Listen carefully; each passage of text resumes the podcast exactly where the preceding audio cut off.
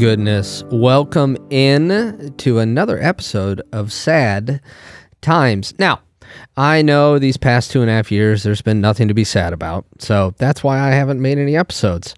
Uh, but guess what? We're back. We're back with in a big way. Uh, and we're going to get to our guest here in a minute.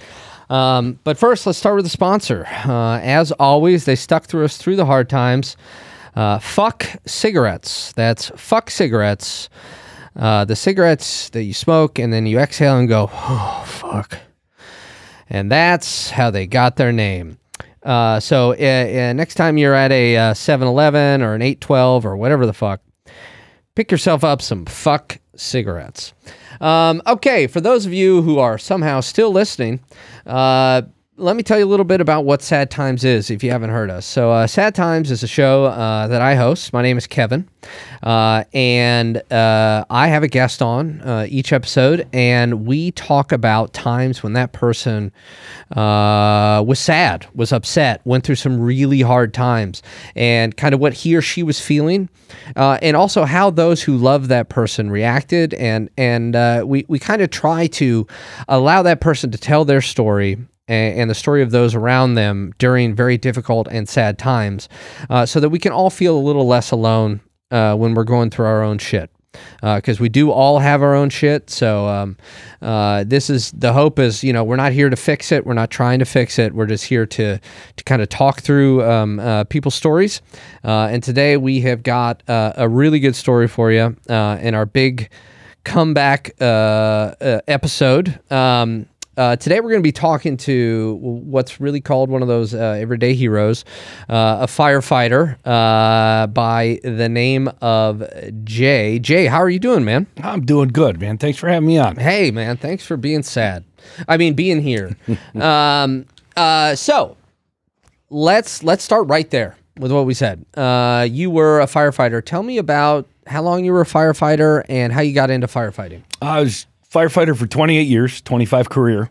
Okay. Um, came by it honest. It was a family deal. My father, my oldest brother. Oh wow. Got a, a twin brother that's still on the job. Okay. And uh, so it's kind of just fell right into it. Yeah. Uh, so you said 28 years. So you were, uh, when did you start? I officially started in January of 1994 while okay. I was in the military. Mm-hmm. And I got onto a volunteer department in Louisiana. Mm-hmm. Uh, did that for about two years. Got out of the military, came back home, volunteered for a while when I got home, and then got hired. You got hired, so it was kind of like a temp to hire type of thing. Uh, no, it was a uh, you, have got a test, mm-hmm. so it's civil service test. So when I got out of the oh. service, got home, and was doing the volunteer work, I was going everywhere taking civil service tests to get on the job. Gotcha. So it was probably, was that stressful? It's yeah, it's stressful to a point where it's frustrating. Okay. You can you could end up number one on a list, and you could die on that list. It's two years long, and after that two years, if they don't have to hire anybody, wow, you got to take the test again. And it so I was testing everywhere. It's like Cubs season ticket holders. Pretty much, except so, yeah. for actually means something. right. Okay, right. Um, okay, so how long from when you started as volunteer then that you got hired on? Uh, it was about a year and a. Uh, well, actually, from volunteering on was I got hired in July of 1997. Okay, so awesome. it was so just over you know about three and a half years. Okay, now I understand what you said when you said 28, 25 career. Yeah, get you. Okay, um, okay. Let's go back to your family. You said you came by it honestly from your family. Um, tell me about uh, your parents um, and uh, your siblings. Ah, my my dad was 50 years older than I was. Oh, born wow. in 1921. Um, you know, grew up during the well, I was a kid during the Roaring Twenties, but yeah. Depression era. My mom was born in 1930. Wow. Uh, my dad served in World War II in the mm-hmm. Navy. Uh, when he got out of the service, he wound up actually going to northern Wisconsin uh, worked up there, logger, and he also did a lot of guide service.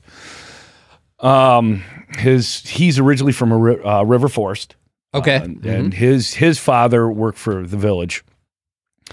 Uh, I'm not sure exactly when, but somewhere in the late 40s, my dad's parents moved to Fort Atkinson, Wisconsin. Okay, um, and had a farm. My mom was born in Arcadia, Wisconsin, in 1930, like you said. Uh, they moved back down during the Depression to Fort Atkinson. and my grandfather worked for the uh, Civilian Conservation Corps. So he was doing a lot of the dam work along the Mississippi and Wisconsin. Okay. Uh, fate had it to where my parents met and they got married, and here I am. Here you are. So you, how many siblings do you have? I've got a total of five. Five. Okay. Uh, I did lose my oldest brother in 2014. I'm sorry to hear that. Um, oh, thank you. That's okay. Uh, but I total of five siblings, uh, one twin brother, and then it ranged from 20, 19, I believe it's 16 years, and then 11 years in between. us. wow. Yeah. So we were not expected. We were we we I like to say we were vacation trophy. Vacation trophy. That's good. That's quite an expensive vacation trophy. Um, and so you had said earlier that your uh, oldest brother was a firefighter. Mm-hmm. Uh, so the one who you lost in two, 2014. Yes. And then that your twin brother is still on the job. Yes, he's still on the job. And you, sir, are retired. correct? Absolutely retired. All right, great. Um, so parents being born in 1921, 1930, definitely from a different generation. Oh yeah. Tell tell me about that. Like what what uh, what was it like? Like um, what kind of stuff could you could you talk about things like sad times in the house, things like that? Nah, a lot of that stuff wasn't talked about. Okay. You know, it was uh it wasn't well, I guess I should say it was the way it sounds from the older four, they mellowed out before they had us. You know, Oh, so okay. they caught I guess the the brunt of that that growing up. Yeah. And uh but it was still it was it was fairly strict household. You know, I mean you had you know, Saturday mornings, we, we knew it was time to get up when my mom turned the vacuum cleaner on at six thirty in the morning. Uh-huh. That's time to get up, start doing housework, and get No no stuff done. cartoons. Nope, nope. You had to get all your work done before Yeah. you could do that. Uh-huh. Um, fairly strict. We, you know, my mom took us to church. My Uh-huh. dad didn't g- have to go for some reason. I don't know why. You didn't have to go? No, every He's now and then he fires, would, right? but he was retired at the time. Oh, okay. yeah, he was already retired. Uh, it was it was strict, but there was love there, but it wasn't said. It wasn't. There wasn't a lot of I love you like no, no, there weren't. You know, the the hugs weren't quite there. You know, and I, no, I don't remember it really a, a very touching, open kind of thing. You know, and um, a lot of stuff was dealt with through, you know, a lot of points are got gotten across by a little bit of arguments or or nothing was ever said. It was just kind of like done. And was it kind of like, um, and, you know, tell me if I'm wrong here, but was it kind of like uh, you didn't know you'd messed up until you messed up, and then you found out real quick? usually knew real fast when you messed up. Yeah. You know, that was one of the old, you know, it, was, it could be a crack in the ass or, Yeah. you know, and I remember the one time I really cocked off to my mom. I didn't see Pops coming down behind me Oh, down the stairs yeah. and I took one right across the face. Well earned. But, no, nothing, it was nothing brutal. It was just you got a swat on the ass Yep. and that was it. You know, knock your shit off. Mm-hmm. And uh, but you knew when you screwed up, and then it was kind of over after that. You had to do something really bad to get grounded. Oh, really? Yeah, it was usually, hey, you you fucked up. There's your punishment. You're done. Okay. We'll move along. Uh, can uh, real fast? Can you tell me why my dad always made me trim bushes when I got in trouble? Oh, I'm just kidding. I don't Uh, know, but usually there was something to do along that line, but it wasn't. Did you do manual labor type? Oh shit? yeah, but that was when I wasn't in trouble. I was like, hey, we're gonna go plant trees. We got to Yeah. cut lawn. We got to, you know. So I was like, um, I mean, it wasn't like I had Bukowski's father, right? I wasn't cutting the grass with scissors, but I was just really trimming up that hedge Oh. Until one day there just wasn't a hedge. Take that, Dad. Okay. um, so raised by parents, definitely the youngest uh, of five. Uh, is that right? Five. Youngest is six. Six. Excuse me. Six youngest total, of six. yep. My fault. by a minute. So I, and I claim Uh, By a minute. That is my oh, claim to fame. You're the baby. Yep. Okay. Um, okay. And so you came. Uh, what what branch were you in? I was in the? United States Army. Oh, awesome. Awesome. And you were in for two, three years? I was in just over three. okay, awesome. All right. So um, let's talk about you. When did you retire? I retired officially. Of, officially, I could speak today. Officially, it was uh, February twelfth Of this year, of of this year. 2022. Yes, my last full day as a firefighter was February eleventh. All right. Feb- February 12th, Lincoln's birthday. Also, the day I bought my first Beatles album. Okay. So uh, now what spurred your retirement?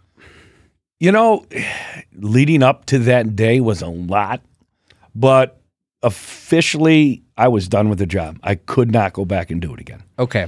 Tell us about um, now. You and I have talked obviously before. Now, um, tell us about uh, what what steps you took shortly before you retired, where you went, what was offered to you. Um. Well, we'll start right before a phone call was made. Sounds Uh, good. At a Christmas party, and and things have been building up for probably three years to this point in December. Uh, had a Christmas party. Um, was drinking most of the day, and that's usually how I was dealing with shutting my mind down from anxiety and stress. Uh, I got to the party, had was having a good time, was getting ready to go. One of my guys was uh, really needing to get a ride home.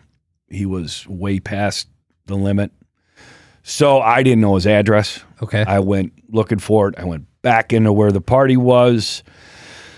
Everybody kind of took it as a joke and thought it was funny. And what I- that he that he didn't know his ad or couldn't tell you his address? yeah, you mean? And you- that, oh, he's so I, and drunk. that, Yeah. and they just kind of laughed. And I was, I finally talked him into taking an Uber home. He was Okay. dead set on driving, yeah.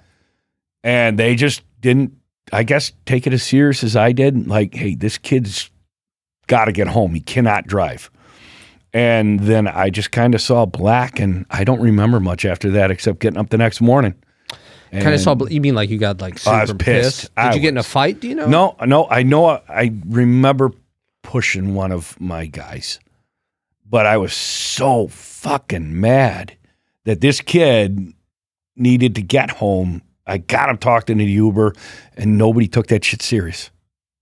No, Yeah. I, and I was. I think, and and looking back on it all these many months, you know, I think that was me going. You know, this is supposed to be a brotherhood and a sisterhood. Yeah. What the fuck, man? You Were know? they? Were you guys? Oh gosh, is it called a ladder or um? Uh, like what do you call like a group of firefighters? Like uh, is it station house? Or? Um, well, we we had three stations where I worked, okay, so and uh, it- this one was just our cri- annual Christmas party, Uh-huh. and um, it was just everybody's having fun, good time, you know. But this one was that was it. I wanted to make sure this kid got going. Great firefighter, Mhm. great person. Didn't want to see him get pinched, but stubborn. yeah, sure. So getting him getting him talked into being able to take that Uber and say, "Yeah, you're right. I I, I won't drive." So maybe you felt a little accomplished that you got him to do that, and then it had to be maddening then to go and, and try to talk to other people, and they're kind of making fun of him. Yeah. That- okay. Yeah. I want to go back to what you said earlier. You said you were drinking most of the day to quiet Mm-hmm. your mind. Now, I haven't heard of this drinking, but I need something to quiet my mind. No, I'm just kidding. Um, I when you say quiet your mind, what do you? What was a good? Not good. Um, can you describe what that was like? Like before you started drinking that day, like the day to quiet Mm-hmm. your mind. Kind of what was going through your head before? Well, I came off shift. Um, I may, you know, may have gotten an hour sleep if that. Um, very busy department. Yeah. Um, wow. Very rarely did we sleep through the night. A lot of times, hour, maybe two hours of broken up sleep through the night. Uh-huh. You get maybe one or two. and you're tw- on 24, off 48. Yes. Is that right? Okay. Yes. And at the time, for my position as a relief chief, a floater as we called it, Uh-huh. I may work one on, one off, two on, one off. So it all kind of depended at the time. And I think I was on a, at that time, I was on a one on, two off. So I was, had been up all night, uh, just ran like crazy for the 24 hours. Yeah. So on top of everything that else had been going on for the previous few years, Yeah. you come off work, you get home, and you try to unwind and relax, but your mind is just spinning. You know about a, a certain amount of calls. Okay, what do I got to get ready for for the next day?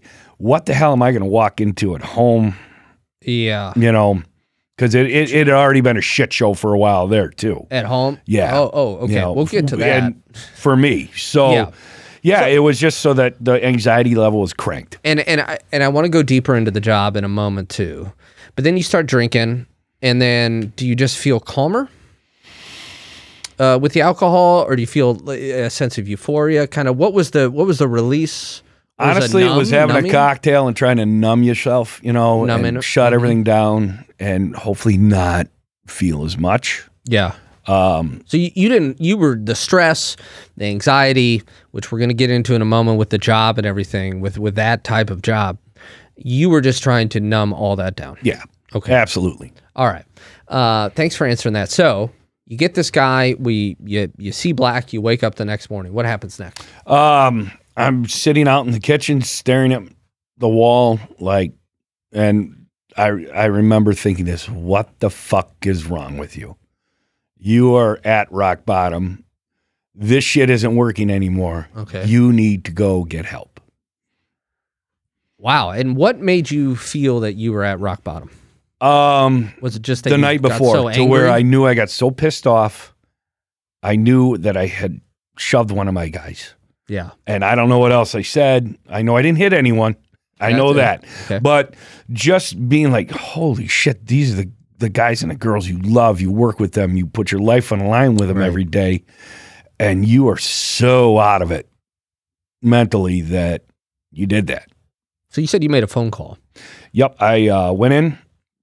I sat down with my chief and assistant chief, talked in a very, very stern talking, mostly for me listening.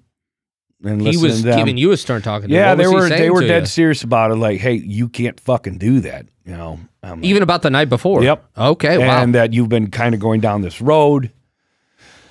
And I go, I know, I need to go get help. And we made the phone call to the uh, Center of Excellence. Center of Excellence. Is that like in a Disney villain uh, castle? What is the Center of Excellence? This is out in Maryland. It is through the International Association of Firefighters. Oh, so okay, so it's a good thing. Yep, Got it. It's a very good thing. Right, yep. uh, so it's the IAFF Center of Excellence. Okay. and they deal with mental health and addiction problems.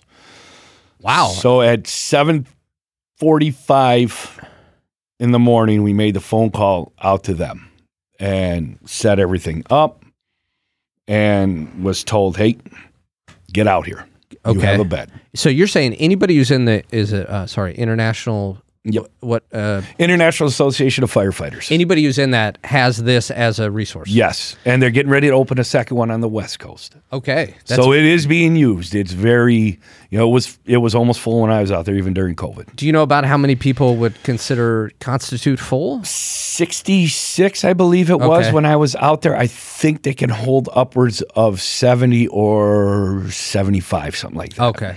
Um, so then that leads me to a couple other questions. Like in in the firefighting business, um, is it something that's mental health something that's talked about? I mean, if they have a the center center of excellence, I believe is what it's called. It is, you, people know about it. I knew about it from reading our trade magazines through IAFF, Uh-huh. Firehouse Magazine, Fire Engineering. Um, it's all over union boards. Okay. in in the firehouses. Um, but it's not once a year, maybe twice a year. It'll be talked about when you go to training, and they want to discuss that. But for the most part, no, it's not really. It's it's still kind of a taboo subject in the So- fire service. Okay. So had you thought so basically please correct me if I'm wrong because I'm trying to follow along here. Basically, you're saying uh, you deal with your shit, and then until you can't deal with it, there's the center of excellence, but there doesn't seem to be a lot of engagement in between. No, it still seems, you know, it's one of those subjects nobody really wants to touch.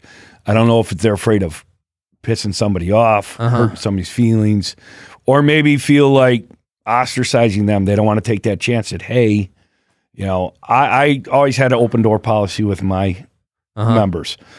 And if I saw something that was out of line, that was not them, I wouldn't have a problem pulling them into the office and say, hey, look, I'm worried about you Yeah. you know. But for the most part, I, I don't know how many other people did that. So why do you think that is? I mean, why? I this is a uh, almost a rhetorical question, but maybe center around the firefighting world. You know, why do you think that there's still such uh, trepidation, to use a word, uh, to speak about mental health or to even address it? When you when I came on in '97 career, um, I was still on with Vietnam era guys, and and those guys were brought up by Korea War veterans, and then those before them World War II, and it was still a you're a man. Know, there weren't a lot. We didn't have any females on at the job at the Uh-huh. time, but it was more that old. You don't talk about this shit. Right. You shove it down. You get over it and you move on. You go to the next call. Okay. So there wasn't a lot of that talk at the at the coffee table in the morning or dinner. Right. You yeah. were just that's how you were taught. You know, and growing up that way. That's that's how I was taught growing up. So it was already instilled in me when I was 25 and got on the job there. So do you think maybe you're 24, 25, starting uh, full time uh, career? I believe it said. Yeah. Um, do you think at that time, let's say when you were 25, you would have felt comfortable saying, "Ah, God, uh, X Y Z just happened. I'm really anxious about it," or were you still were you still in the place where like I don't talk about that shit? At that time, as uh, a you're a probationary firefighter for a year, Oh, okay. so pretty much you've got two eyes and two ears and one mouth. You open the other two and you keep the single one shut for a mm-hmm. year Okay. at least. So no, even my first year, I would never been comfortable, and even after that, it was not v- You may find one person that you are very close with that you can kind of open up to with that shit, Mm-hmm.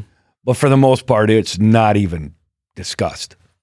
That was the that's the old school mentality. Okay. Rub dirt on it, move along. Yeah. Yeah. Which, by the way, don't do that. Uh, anybody who's listening, don't rub dirt on anything except for more dirt. Um, okay. So you mentioned something a few minutes ago. You said, oh, uh, you, you come off a shift, you don't know what's going to be going on at home, or you're thinking about that call that happened. Yes. So I think uh, a lot of people who are listening, uh, you know, they think, okay, firefighters put out fires. Could you give us a a broad spectrum of of what being a firefighter is like? Being a firefighter is putting out fires, but it's putting out more than just firefires. Okay, like what else? You put out a lot of other fires. If somebody's have has an emergency at home, it, it could be as simple as a cat in a tree. And this is no bullshit. I've had three of those calls in my career at least. cat in a tree? Cat in a tree. Fucking And one time a cat on a roof that wouldn't come down. cat. People call us for everything. Everything. The the the dryer broke. hmm You know, we do uh, natural gas calls. Any any That's problem. like if I said, yeah, s- I uh, think I smell smell gas ga- outside. You guys have to come with go. the truck. Yep. Yep. Okay, You know, so we do everything from, you know, soup to nuts. And so you, know, see all different uh, strain, Yes. various stages of of of human life. yes, you know, medical calls from the sniffles Mhm. to the full on heart attacks to the shootings and stabbings on top of fighting fires, like I said, car accidents. Uh, we, we run everything. You're at so every car accident, every shooting, if uh, first responders are called, there will be firefighters. There? Yes, there will be at least one ambulance, depending on what's needed. Yep. dispatched. The uh, district engine or truck company, depending on where it would be at for us. Okay.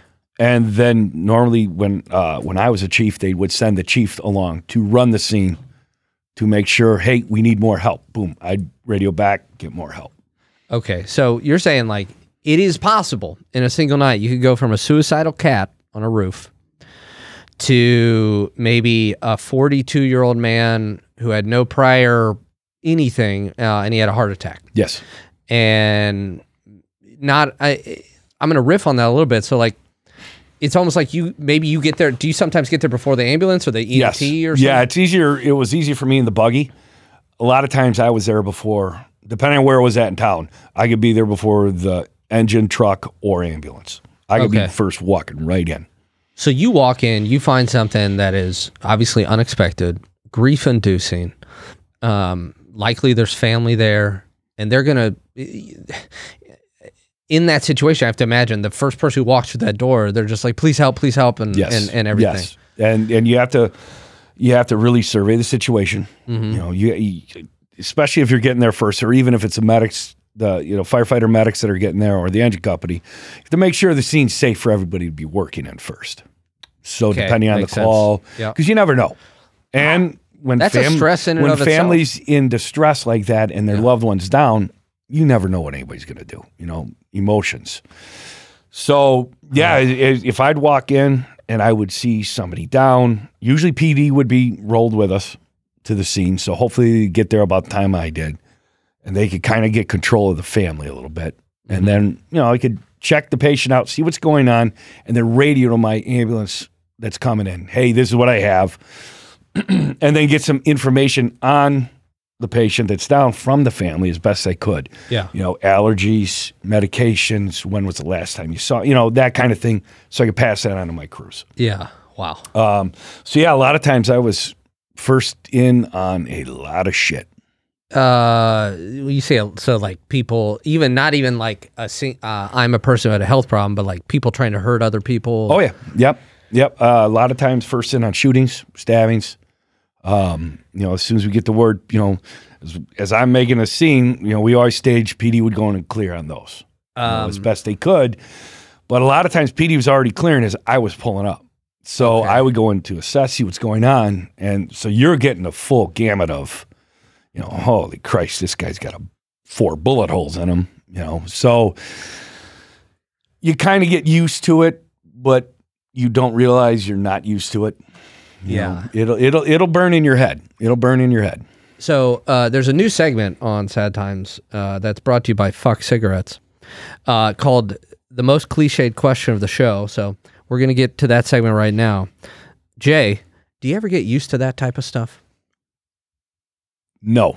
okay No, you don't. I, you I had a little fun with that question Yeah, but but you think you do, but Yeah. you really don't. so what does that mean You think you got a handle on it. You Mm-hmm. think, okay, got done with that call, moving along. yeah But subconsciously, it's spinning in your head.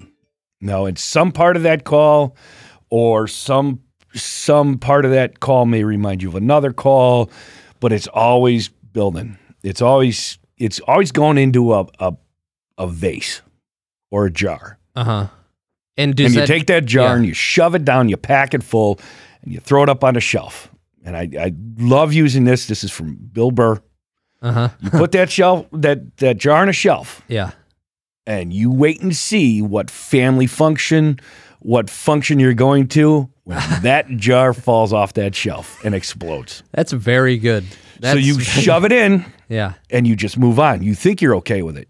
It's coming up one day down the road. It's going to show back up. D- Is it is it prevalent maybe where you're going from one call that's maybe particularly heinous to another call that you're next to you know one of your uh, coworkers and and you start to talk about it like that was horrible and I can't unsee that or anything like that or It would be more of get back from if you went from call to call to call. Yeah. Um, as a chief, I tried to go down, and this is what I always did: was I always worried about taking out take care of other people, yeah not worried about me. That's what first responders do. We take care of everybody else. Uh-huh. So we'd have you know whatever the, it was a bad call. I would go to the firehouse and talk to that crew, the ambulance and the engine company or truck company, and ask them, "How you guys doing? Everybody okay? Anybody need to talk? Anybody screwed up enough to where you want to go? Just come talk to me." Can I ask you something? Mm-hmm. Before you became a first responder, do you feel like that you always felt that you needed to be there for other people and Yeah. like that was your job? Why do you think that is? I don't know. I don't know. Okay. You know, I always like to try to take care of others before I would. I, I and I didn't think about it, and this is, you know, learned about over the last you know year for Yeah. me. But I never thought about it that I, I didn't take care of myself. I worried about others. You know, and something I this is so shitty, but something I hadn't thought about until I first spoke with you is um eh, first responders they I can't imagine it's easy to learn to not be a first responder when you've gone home. No, it doesn't stop. Yeah. Yeah, it doesn't stop. There, uh, there was a time, um, and I lived in the city I worked in, Mhm. and oh god, it had to be 2019. Well, me and the wife are sitting there watching TV. It's it's oh god, it's almost three years ago. It was in December, and I remember somebody just pounding Uh-huh. on my front door. Swing the door open, like what the fuck? Yeah. It's my neighbor three houses down yelling, there's a house on fire up the street. So I peek outside and sure as shit, there's flames blowing through the roof. Fuck. So grab a quick coat, start running up the street, and here come the fire department and ran up and Asked the chief on duty. He's like, "What do you need? Do you need anything?" He's like, "I need to know where my water is." So yeah, you. I was going right. I was like, "What do you need?" Yeah, and that's excuse me. That's another thing I think we uh, not in the specialty trades or just the regular sad people like myself uh, take for granted are people like let's just say obviously firefighters. Let's say doctors. Uh, my my sister's a nurse practitioner. I'm a hypochondriac. It works out. Um, veterinarians, you know, they're they're trying to have their life, and then but oh, you're a veterinarian. Um, you know, eh, look at his eye. Can you look at his ear? Yeah, the yeah, same. My thing. gerbil's sick. My hamster's not doing well. Right. But you're conditioned as a first responder, even when you're uh, watching, I'm going to go ahead and say below deck Mediterranean. Uh, That would be my wife. That would be your wife. Okay. Whenever you're watching television, even if somebody's like, I mean, eh, house on fire is pretty, pretty intense, but like they know to come to you. Oh, Jay over there lives there. He's a firefighter. Go. He knows what to do. Yeah. Right. Yep. You know, and then living in the city you work in, Uh huh. um, that's the other fear you have. Mm-hmm. Is okay. I especially when a, a dispatch address comes in that I know that it's one of my friends. It's one of the people that I Oh. know, and you hear it and you're like, "Fuck." And now it's because somebody you know, you're you you know, you always move at a high rate of speed and want to get there, but it, it's like, oh shit, what's going on? Yeah. Yeah, the not knowing. you always go zero to one hundred. Yeah. But on those, sometimes you might go zero to one fifty. So you have a Tesla. You know, so you're you're flying. You're just like, holy shit! I hope Yeah. this isn't bad. So, um, do you feel like you could tell people like, hey, you know, somebody's like, what's it like? What's it really like? You're like, oh no, no, no. Do you feel like if if if um, say you were on a podcast uh, and I were to press you and ask you like, what what's the worst call you've ever seen? Do you like feel comfortable sharing things like that, or how do you relate to people? Since you've been out about the stress of the job, Well, I've always I've always said this. related to people. You know, the 28 years I did it. Now it's however many months, 10 months since I retired almost. Yes, sir. My nightmares are my nightmares. I will not share my nightmares with anyone. Those are mine. Okay. I I don't. I've shared a couple with my wife. Uh-huh. but I won't even share a lot with her. What I've seen, that's You- you, know, I don't want to. You don't want to put that on anybody. No, else. I don't want to put that on anybody else, and I I just want to keep my nightmares to myself. You know, I, I will talk to a therapist about it if I have to. Yeah. You know, if it's really coming up, you know, I will talk to them. But those are those are mine. Those are my personal nightmares, and nobody really needs to know that. They know it's a dangerous job. They know you see some shit out there, but nobody really needs to know that. Okay, I think that's well said. So then, at the Center of Excellence, I mean, how intense was the the work that you did there? Can you tell us Um, about kind of the day to day Oh there? yeah, uh, I tell you what, that was scariest thing I ever did. I think. Was going there? Yep, was making a phone call and then getting on a plane to go out there. That might be the Why scariest thing why? I did. Um, I had to admit I needed help. Yeah. I also, I also had to admit that um, I'm not Superman. Mm-hmm. Uh, I can't take care of anybody else till I take care of me. So that was a very hard pill to swallow for me. And I didn't know if I was going to have enough strength and courage to get on that plane. My wife dropped me off at the airport Yep. and couldn't go in. So I'm like, well, Yeah. I, could- I could do one of two things here. I can go sit in an airport bar, have a few cocktails, and haul ass, or I could just get on that goddamn plane and fix myself. Yeah. So got on that goddamn plane and went to go fix myself. Um, when I got in there, scared shitless. You're, you're, you know, 50 year old man going to walk into this place. What am I going to find here? You know, Right. is this going to be truly sad camp? Is this going to, you know, I don't know You what say sand camp? What's sad that? camp. Oh, sad camp. Yep. So, you know, and I had some, I have some friends that I had talked to before I went out to kind of get the lowdown, but you really can't, you can listen to it. You just don't know what to expect. You're like, okay, this might be okay. You're You scared. think it's because you don't? It, it's so not talked about that. Yeah. Yeah. And Yeah. along with your own feeling like I'm not, as you said, I'm not Superman. yeah. all that. Um, okay, so you get out there, scared. You said the scariest thing you ever done. Tell us like kind of the intake process and then kind of the process of being there. Uh, you get in, you uh, sign in at the time you, do your COVID test. you know, Sure. so, you Hey. know, lucky, lucky that time it- that I went out. Um, you get out there, you go into in processing. So you are with a couple um, nurses. They're doing everything, vitals. Take you know they're they're and they're asking you questions. You know, do you want to harm yourself? What's the when was your last drink? You know, so they're really making sure Mm-hmm. everything is going. Um, Was sorry, Yeah, was go ahead. drinking something that you wanted to address there as well?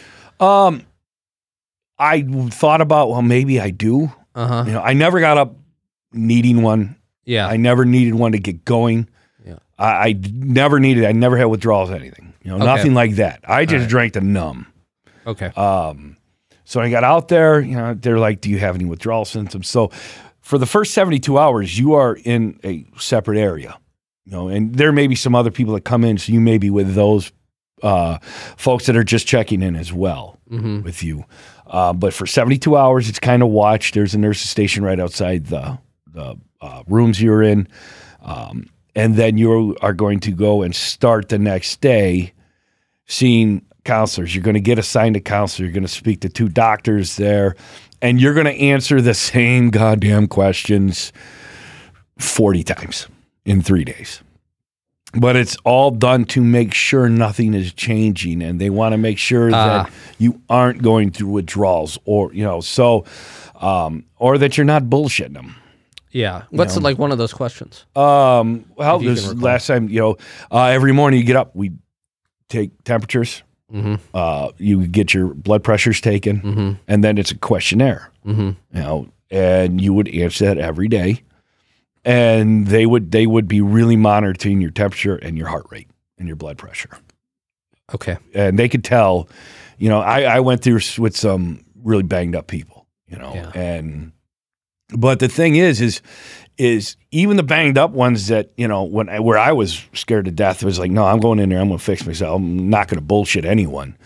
Even the ones that were so banged up in there th- were honest, and everybody, even the new person, because where we did all that morning stuff and night stuff, it was the Mhm. same thing Mm-hmm. um, everybody that's already in the houses, and I'll talk about those in a little bit. Mm-hmm. Uh, everybody would come up to that nurse's station morning and night, and they'd have all that done. So you're meeting everybody, and you were eating with them. You just hadn't started anything yet, but Gotcha. you got to meet them. But everybody's caring about you. How are you? Yeah. Do you need anything? What you know? So it's really was mind blowing. I felt comfortable probably within the first three hours. Like holy shit! that had to be such a relief. Oh my God, it was. Yeah. It really was. Um. It really was. And then, you know, you get lunch. Yeah. That's where I met a ton of people. They just come up to you and they're like, "Hey, how are you?" They introduce yourself. Uh huh. We're doing a fire tonight.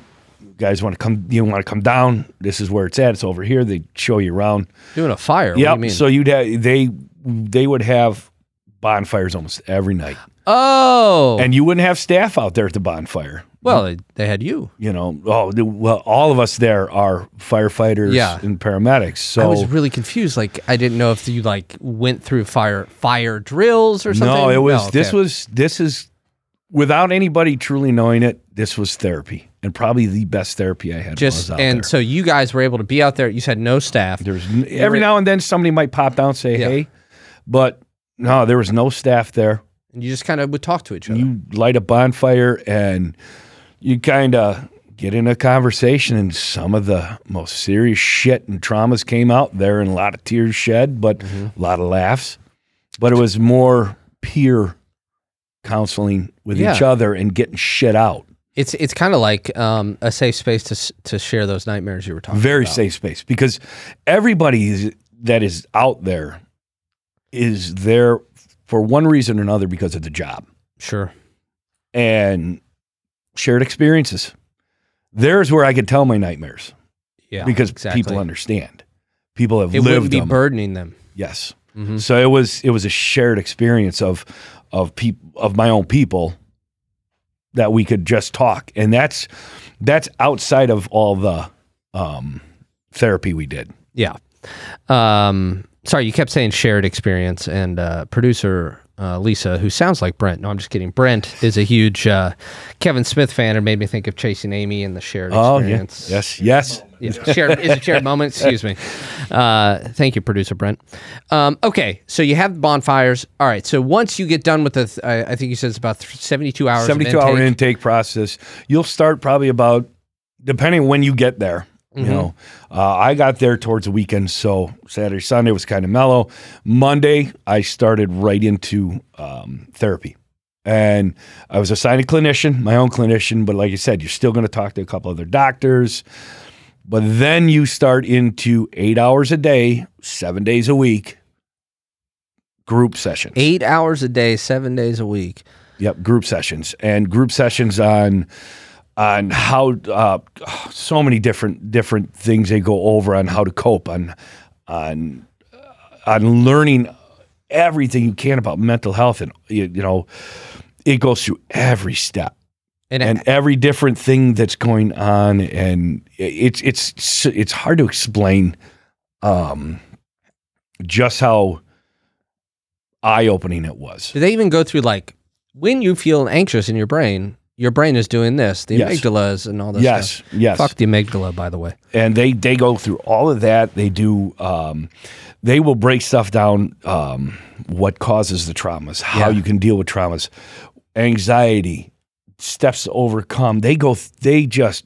There's. I still have a binder at home, and I did forget to bring it today. I wanted to bring it, and Mm-hmm. it's sitting at home. That's quite right. But it's you know, and that's not everything I saved. It's, I saved everything that I got About out an there inch thick, you'd say? easily, Yeah, and that's wow. just stuff for me Okay. that I saved. It, I probably got that thick of stuff. Yeah, so a couple inches. So you and and you still use that to this I day. still go back to it. Uh, Yeah. They and out there they they will do meditation. We meditated probably twice a week, mm-hmm. thirty minutes hour. Mm-hmm. They teach you how to meditate, how to breathe, how to.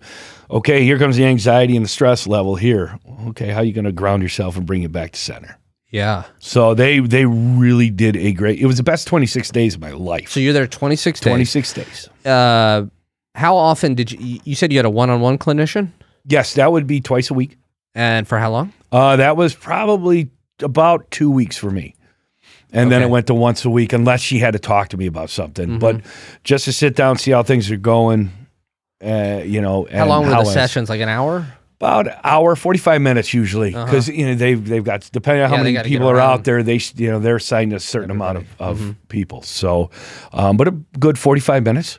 Okay, so 26 days seems like an odd number to be out there. Uh, the average stay, f- from what I was told when I got out there, was about thirty five. 35. You know, and and when I got out there, I was one of the oldest guys out there. You were. oldest What, persons. I what would you say, is uh, uh, the, At the average age? At that age? point, I'm going to say probably between 27 years old and 35 years old was most of the people Wow. out there. wow. Which is yeah, is wow, but how awesome is that? it's wonderful because uh, do you think how much of this do you think is because uh, in their generation they feel more comfortable talking about these things? I think it absolutely has everything to do with it. Yeah. how they're brought up, you know how how they were. They could share feelings. They they know how to say I love you and hugs and all that shit, Yeah. which is great. You know, I wouldn't trade my childhood for anything, but I'm amazed and I'm so impressed by those kids that were out there. You know, as a 50 year old, I get to call them kids. yeah. Um, but yeah, I was just I was kind of taken back the first couple days when I was meeting all these young kids out there. Uh-huh. But I was so proud of them that they stepped up and knew, hey, I gotta I gotta take care of this shit. This shit isn't good. I gotta go fix this. Did you feel? Um, I know you said you were afraid. Did you feel shame about being there at any point? Not at all. No. Uh, not not after I made the phone call.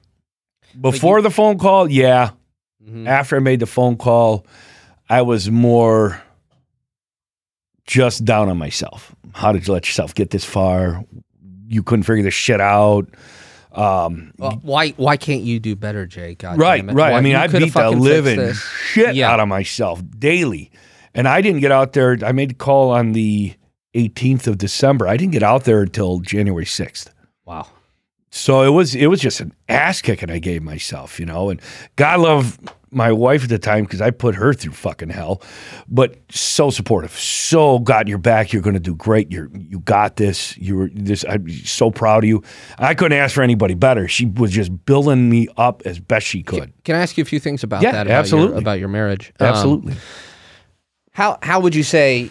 Uh, I know you mentioned earlier that this definitely. Oh, what am I going to get when I get home? Based on the trouble you're having. So how how did how did the struggles you were having with mental health at work affect your marriage? Um, it got to the point where, well, we were in, in marriage counseling.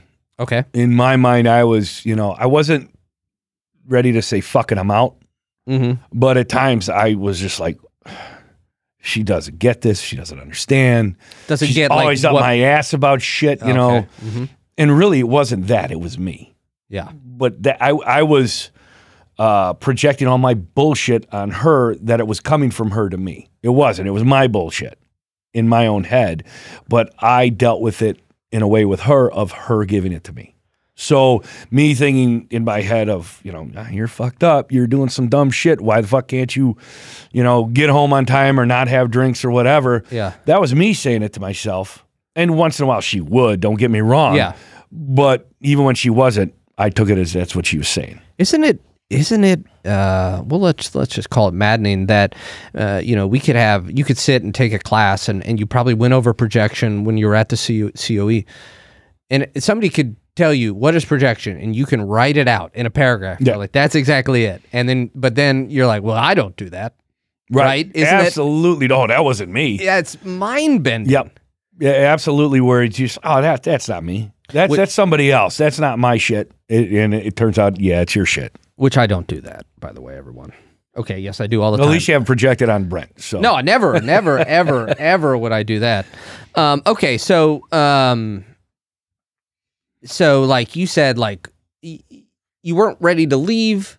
You guys were in uh marriage counseling. marriage counseling. She was walking on eggshells and broken glass every day around me. Wa- was she afraid to just like what would be? I would, I could just pop at a moment's notice. And she's like, I was just getting the towels out of the yeah, laundry or something. it could like be. that. You know, it could be that I asked, you know, do, what do you want to do for dinner, or she would ask you that, and you you, would snap at her. it could be anything. It Yeah. could be anything. I was just, I was a fucking mess. You know, Uh-huh. mentally, I was a fucking mess. Uh, I was stressed out of my mind. Anxiety was through the roof, and I just didn't know what the hell was going on with me. I thought it was marriage. Never thought of the job. Never put two and two together. This could be the job. yeah. It's got to be my personal life. This is the most amazing job in the world. Uh huh. Yeah. Oops. Oops. So do you do you think that um so you're she's walking on eggshells, you're uh, as you said popping off at any minute. Um do you think that I- think I just heard you say, well, it can't be the job. So you weren't even considering the job for a long time. No, never even, never even crossed my mind. It was what was. But you had those the Bill Burr the jars Yeah. from those bad calls and Yep. they were all up there on the shelf. Yeah. And maybe something happens with your wife and one of them falls, right? Yep. Like Or Christmas party. Christmas party. Exactly. Or uh, any kind of family trip, whether it be with the wife or with members of the family fishing trip. It could be anything that would just explode. Or hanging out with friends that, you know, playing hockey, going to a tournament, doing, you know, doing something like that. It could just show up out of anywhere. I was just, I was a, I, I was kind of a fucking nightmare.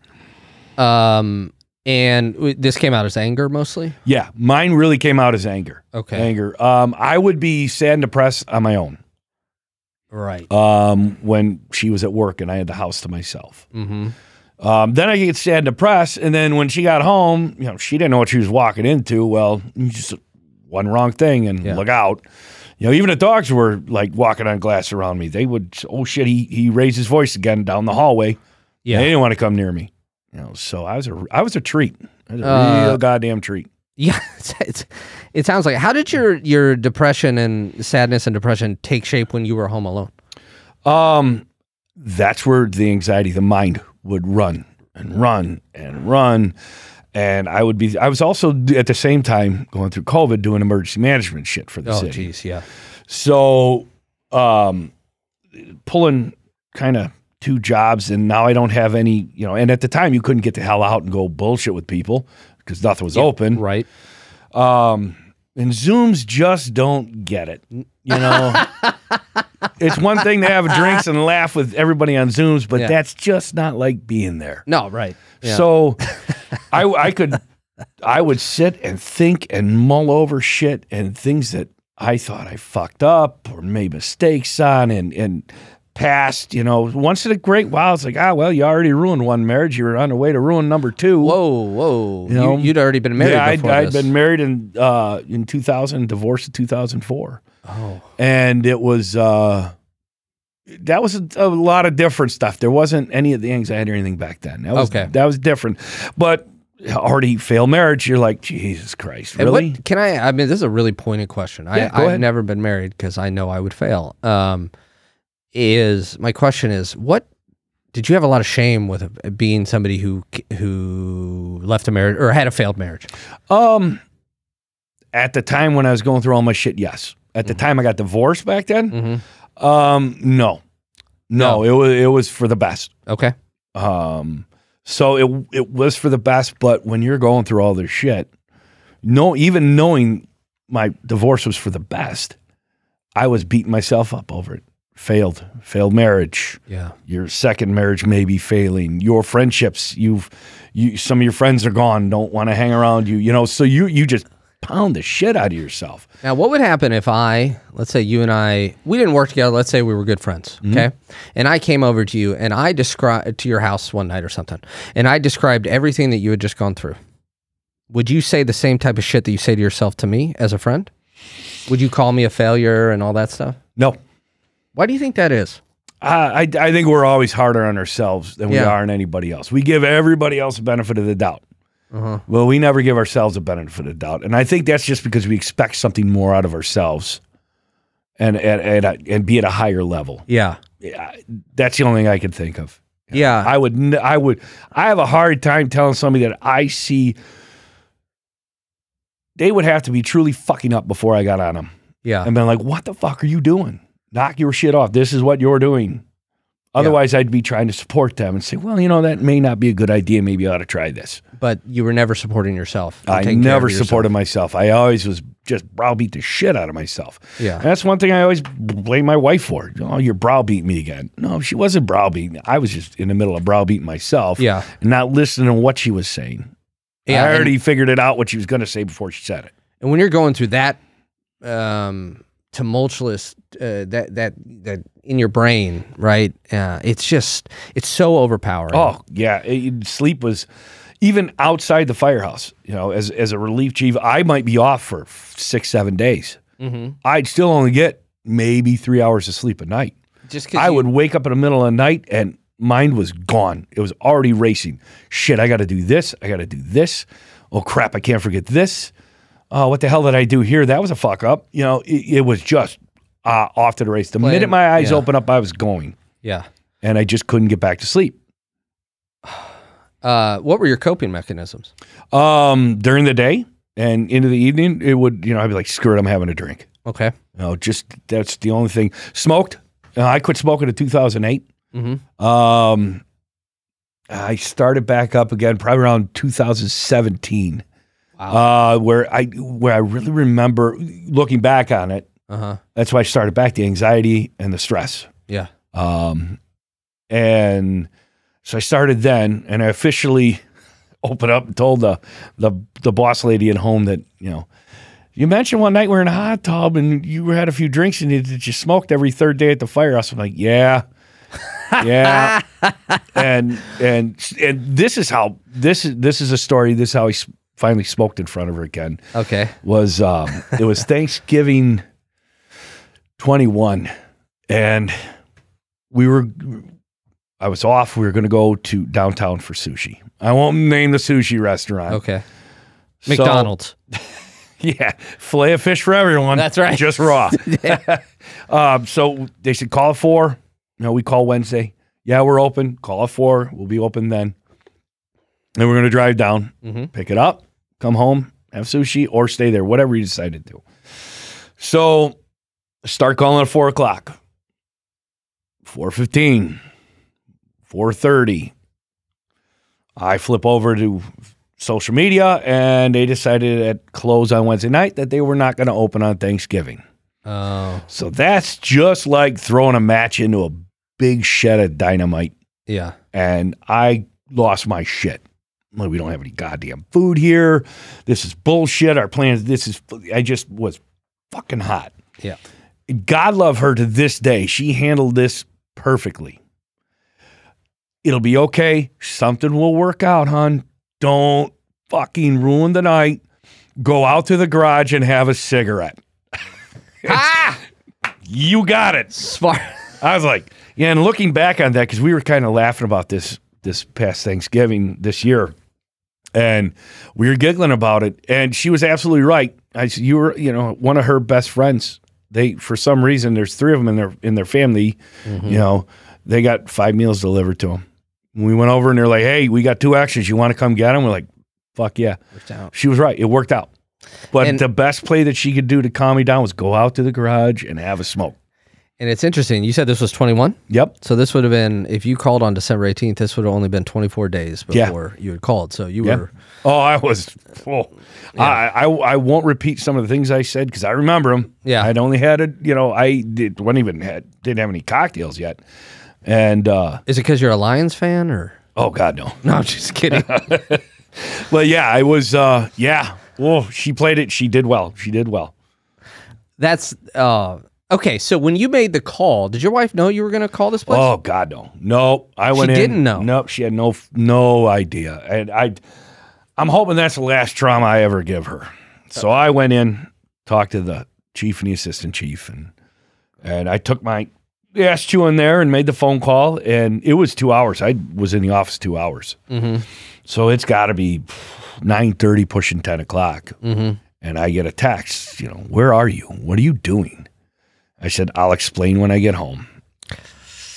Because I didn't want to say anything over the phone. I want to tell her to her face and didn't even think that she's already thinking I'm coming home to tell her we're getting divorced. That's it. You know, we're done. And uh, so, yeah, she was already in tears when I walked through the door. And I said, I need you to sit down. I need you to listen. And then I told her, I'm checking myself into the Center of Excellence out in Maryland, and uh, I'm going to be gone for at least 35 days is the average stay. Um, so I'm leaving, and I'm going to go get help. I can't do. What was this her reaction? Then they went from tears of "Holy fuck, he's going to divorce me" to, I think more just, "Oh, thank God." Did you then say go out into the garage and have a cigarette? Yeah, I should have. Yeah. but yeah, I I wasn't that good, that quick. But yeah, it was more tears of relief and like, okay, thank God, he's he's he's realized he's hit rock bottom. He can't go any further down than Yeah. this.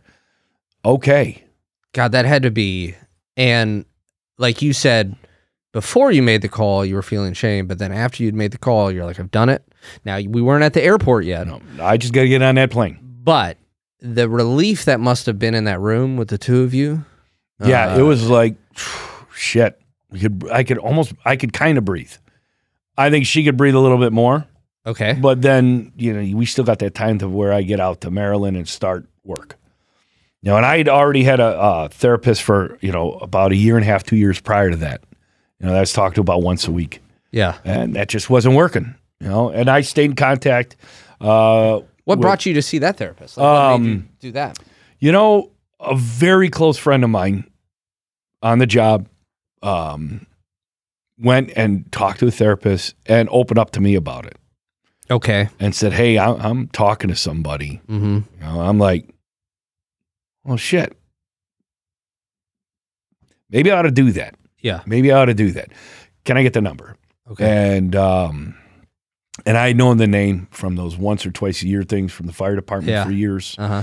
And I made the call, and I'd been about a year and a half or so, two years dealing with a therapist. Mhm. It just wasn't.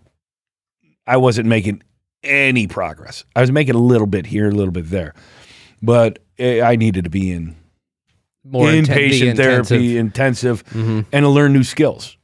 You know, learn coping skills, learn how to take care of myself mentally. Yeah. That wasn't I wasn't getting on those once a week, you know, sessions. So 26 days. You finished. Uh, tell me what it's been like since then.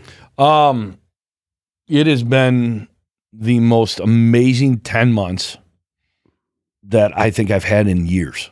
Yeah, Um, that's wonderful. The marriage is phenomenal.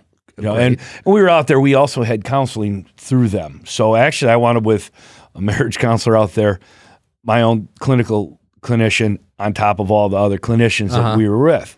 Um, So wait, did she come out there?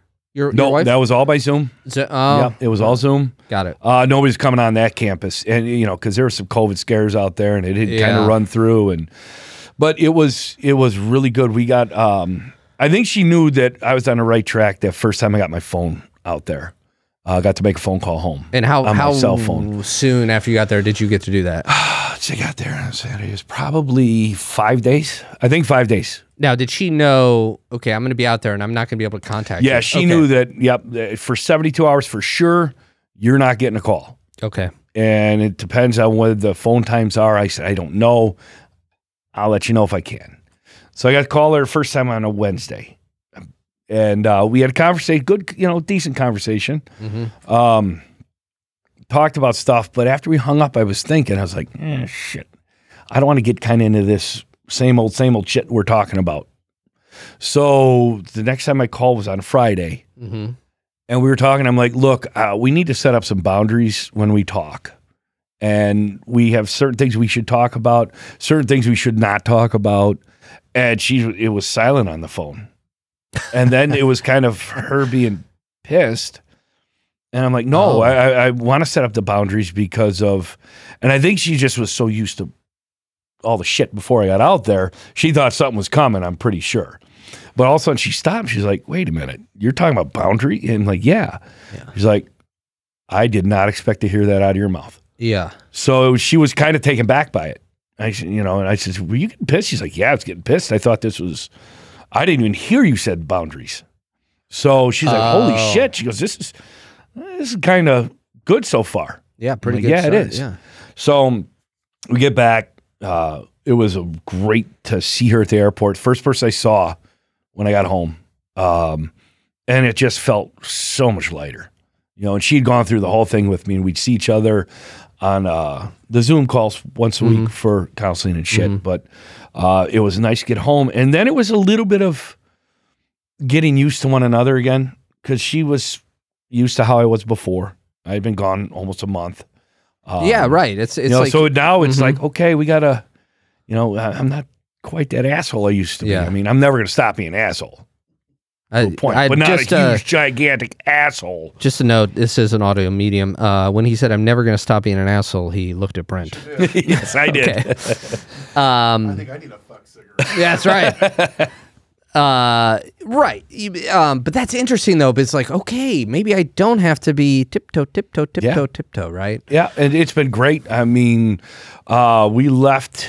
I got home February uh, second, and we took off out of town. Probably retired the twelfth. We were out of town almost immediately at the end of February for a week. Just gone. Let's go. Let's get the hell out of here. It was just Wisconsin. It was a fundraiser for the uh, honor guard up there, Uh huh. and uh, but it, we got away for a week. Yeah. we came home, and then we started traveling. Then it was like, let's go, let's pack the dogs up, let's get the hell out of here. You know, so it Kind was dogs? nice that we got uh, two beagles. Oh, nice. Okay. So we got to start getting away, and it was just us. We did uh, 10 days in Phelps, Wisconsin, in a cabin, kind of in the middle of the woods. And it was just us in this huge house, this huge cabin. yeah. And it was, we were getting to know each other again and learning. She was relearning me, and I was learning all the shit that I just didn't realize for a few years from her. Hmm So it was really good for us. Were you able to cope more with that after? Obviously, the the, the coping skills you learned, but like, she starts. Did you ever have a point where she says, "Well," and I know she wasn't meaning to do pile on or anything, but she's like, "Well, you did this and this and this," where you started to beat yourself up again because oh, I No, I actually that. listened to it because she would she would say, "I don't want to, I don't want to pile on you. I don't want to bring Yeah. up this shit from the past." And I would tell her, "No, I need to know how you felt. I need to know how you felt. I and I don't want you to keep it inside. And that then you start taking those jars and stuffing them full of shit and put them on the shelf. And now Mhm. you are doing the exact same thing I did. I want you to tell me how big of an asshole I was. I'm I can handle it.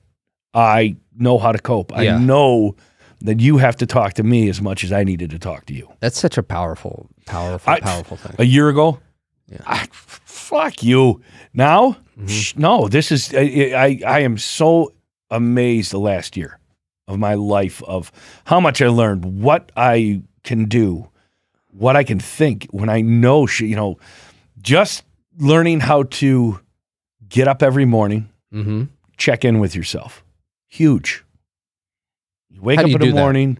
I'll wake up, and it could be in the first two minutes. It could be in the first 10 you know, Mhm. making coffee and stuff, and and it might be when I stroll outside and have a smoke out back. Uh, it, but it's like, how are you feeling today? All right, you know, okay, I, I might be a little little bummed, maybe a little anxious about something or a little sad, eh, whatever it is. It's like, okay, that's okay to feel that way, Mm-hmm. and that's not gonna ruin. That's not gonna run your whole day Wow. you will come out of it. So then you, you know, you're like, okay, could have been a dream, something that you don't remember having, you know, during the night that might have brought something up. And it could just be that you are, you know, just a little out of whack in the morning. yeah. But I've learned that three times a day I check in with myself. Okay. Um, mornings, Mm-hmm. afternoon, mid afternoon, and then before I go to bed. Okay. because I want to be able to be honest with myself before I go to bed and realize, okay, today was a good day, but I'm a little pissy about this. Mm-hmm. But that isn't anything, you know, or however, you know, however, because that way I can go to sleep at night and I've already dealt with it. Okay. You know, so it was really good. That's one of the skills I learned out there is to check in with yourself a few times a day, see where you're at mentally. And that was after learning that there's more to more feelings out there than just anger. You know, when I learned Wait, anger, yeah, right. That's what I always thought. no, they're just just anger. But yeah, it was. your head. You know, it was amazing. And had I brought that damn binder, Yeah. but there's the whole wheel of emotion that they show you, Mm-hmm. and then it leads anger to this, to this and it, break, it. It was just, it was. It's a miracle factory. I, mean, I know at the beginning I said I didn't know if there's going to be sad camp or whatever. Yeah. it's a miracle factory. Sad camp is when you go canoeing with Kevin. um, uh, is this the right? So I pulled this up. Yes. Uh, I, I have my iPad here for those of you not watching. Yes, that is the uh, IAFF Center of Excellence. And this is for any firefighters in, in the the Anyone Brother- that is, that's in Brother- the International Association. Okay. I might put this in the the link to this in the show notes. Yes. Just for anybody um, who who may come across this and listen to it. So Yes. uh, I think the last question I have for you is why did you want to come on uh, Sad Times? you know it's still uh, it's still a taboo subject and it's not just in the fire service or in for first responders um, even the military but the military's getting better at but they're in a, we're we're all in the same boat Yeah. where it's okay but it's not widely discussed it's not really pushed Yeah. um, it's not talked about Yeah. amongst each other or from the higher ups down or vice versa. Mm-hmm.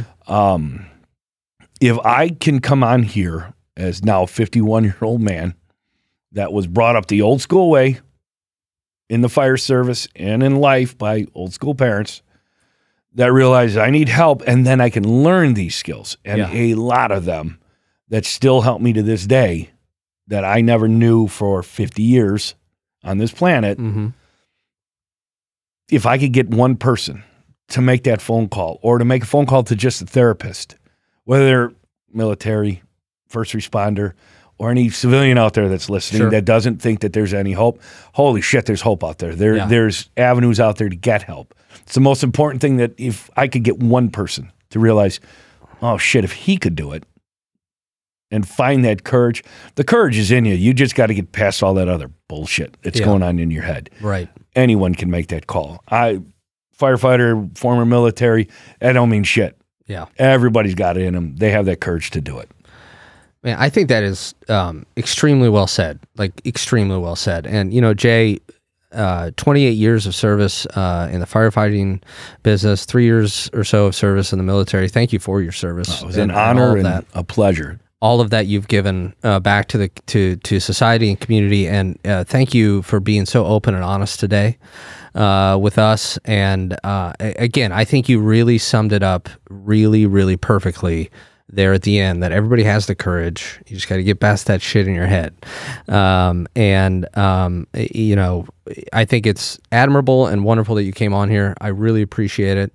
Um, anything else you want to say before we? Um, I'd like to thank you and Brent for having me on here. yeah, of course. Uh, it's it's special. I, I really appreciate that.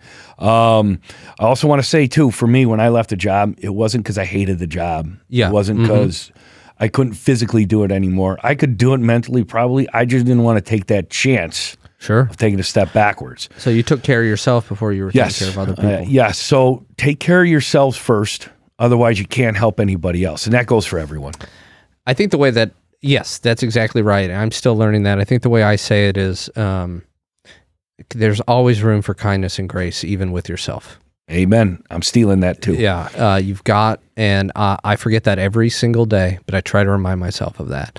Um, so, you know, just what Jay said. If you're out there, uh, you are a fire, uh, excuse me, a, a firefighter. You are listening to this. It will be in the show notes. Um, uh, the the website for the uh, Center of Excellence, um, and you know, or please reach out to anyone that you know.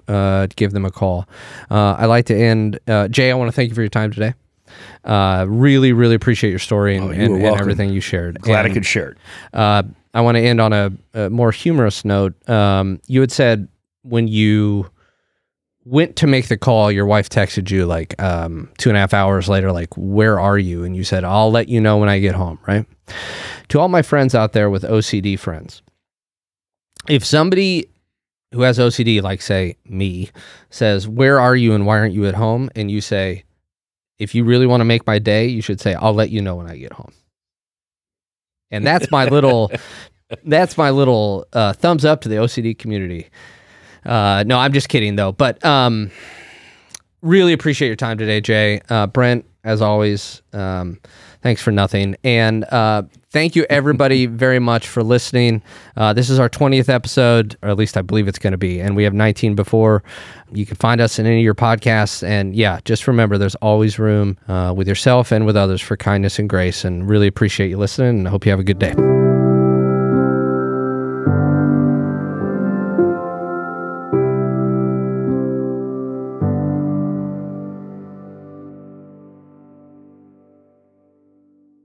You've been listening to a fourth hand joint.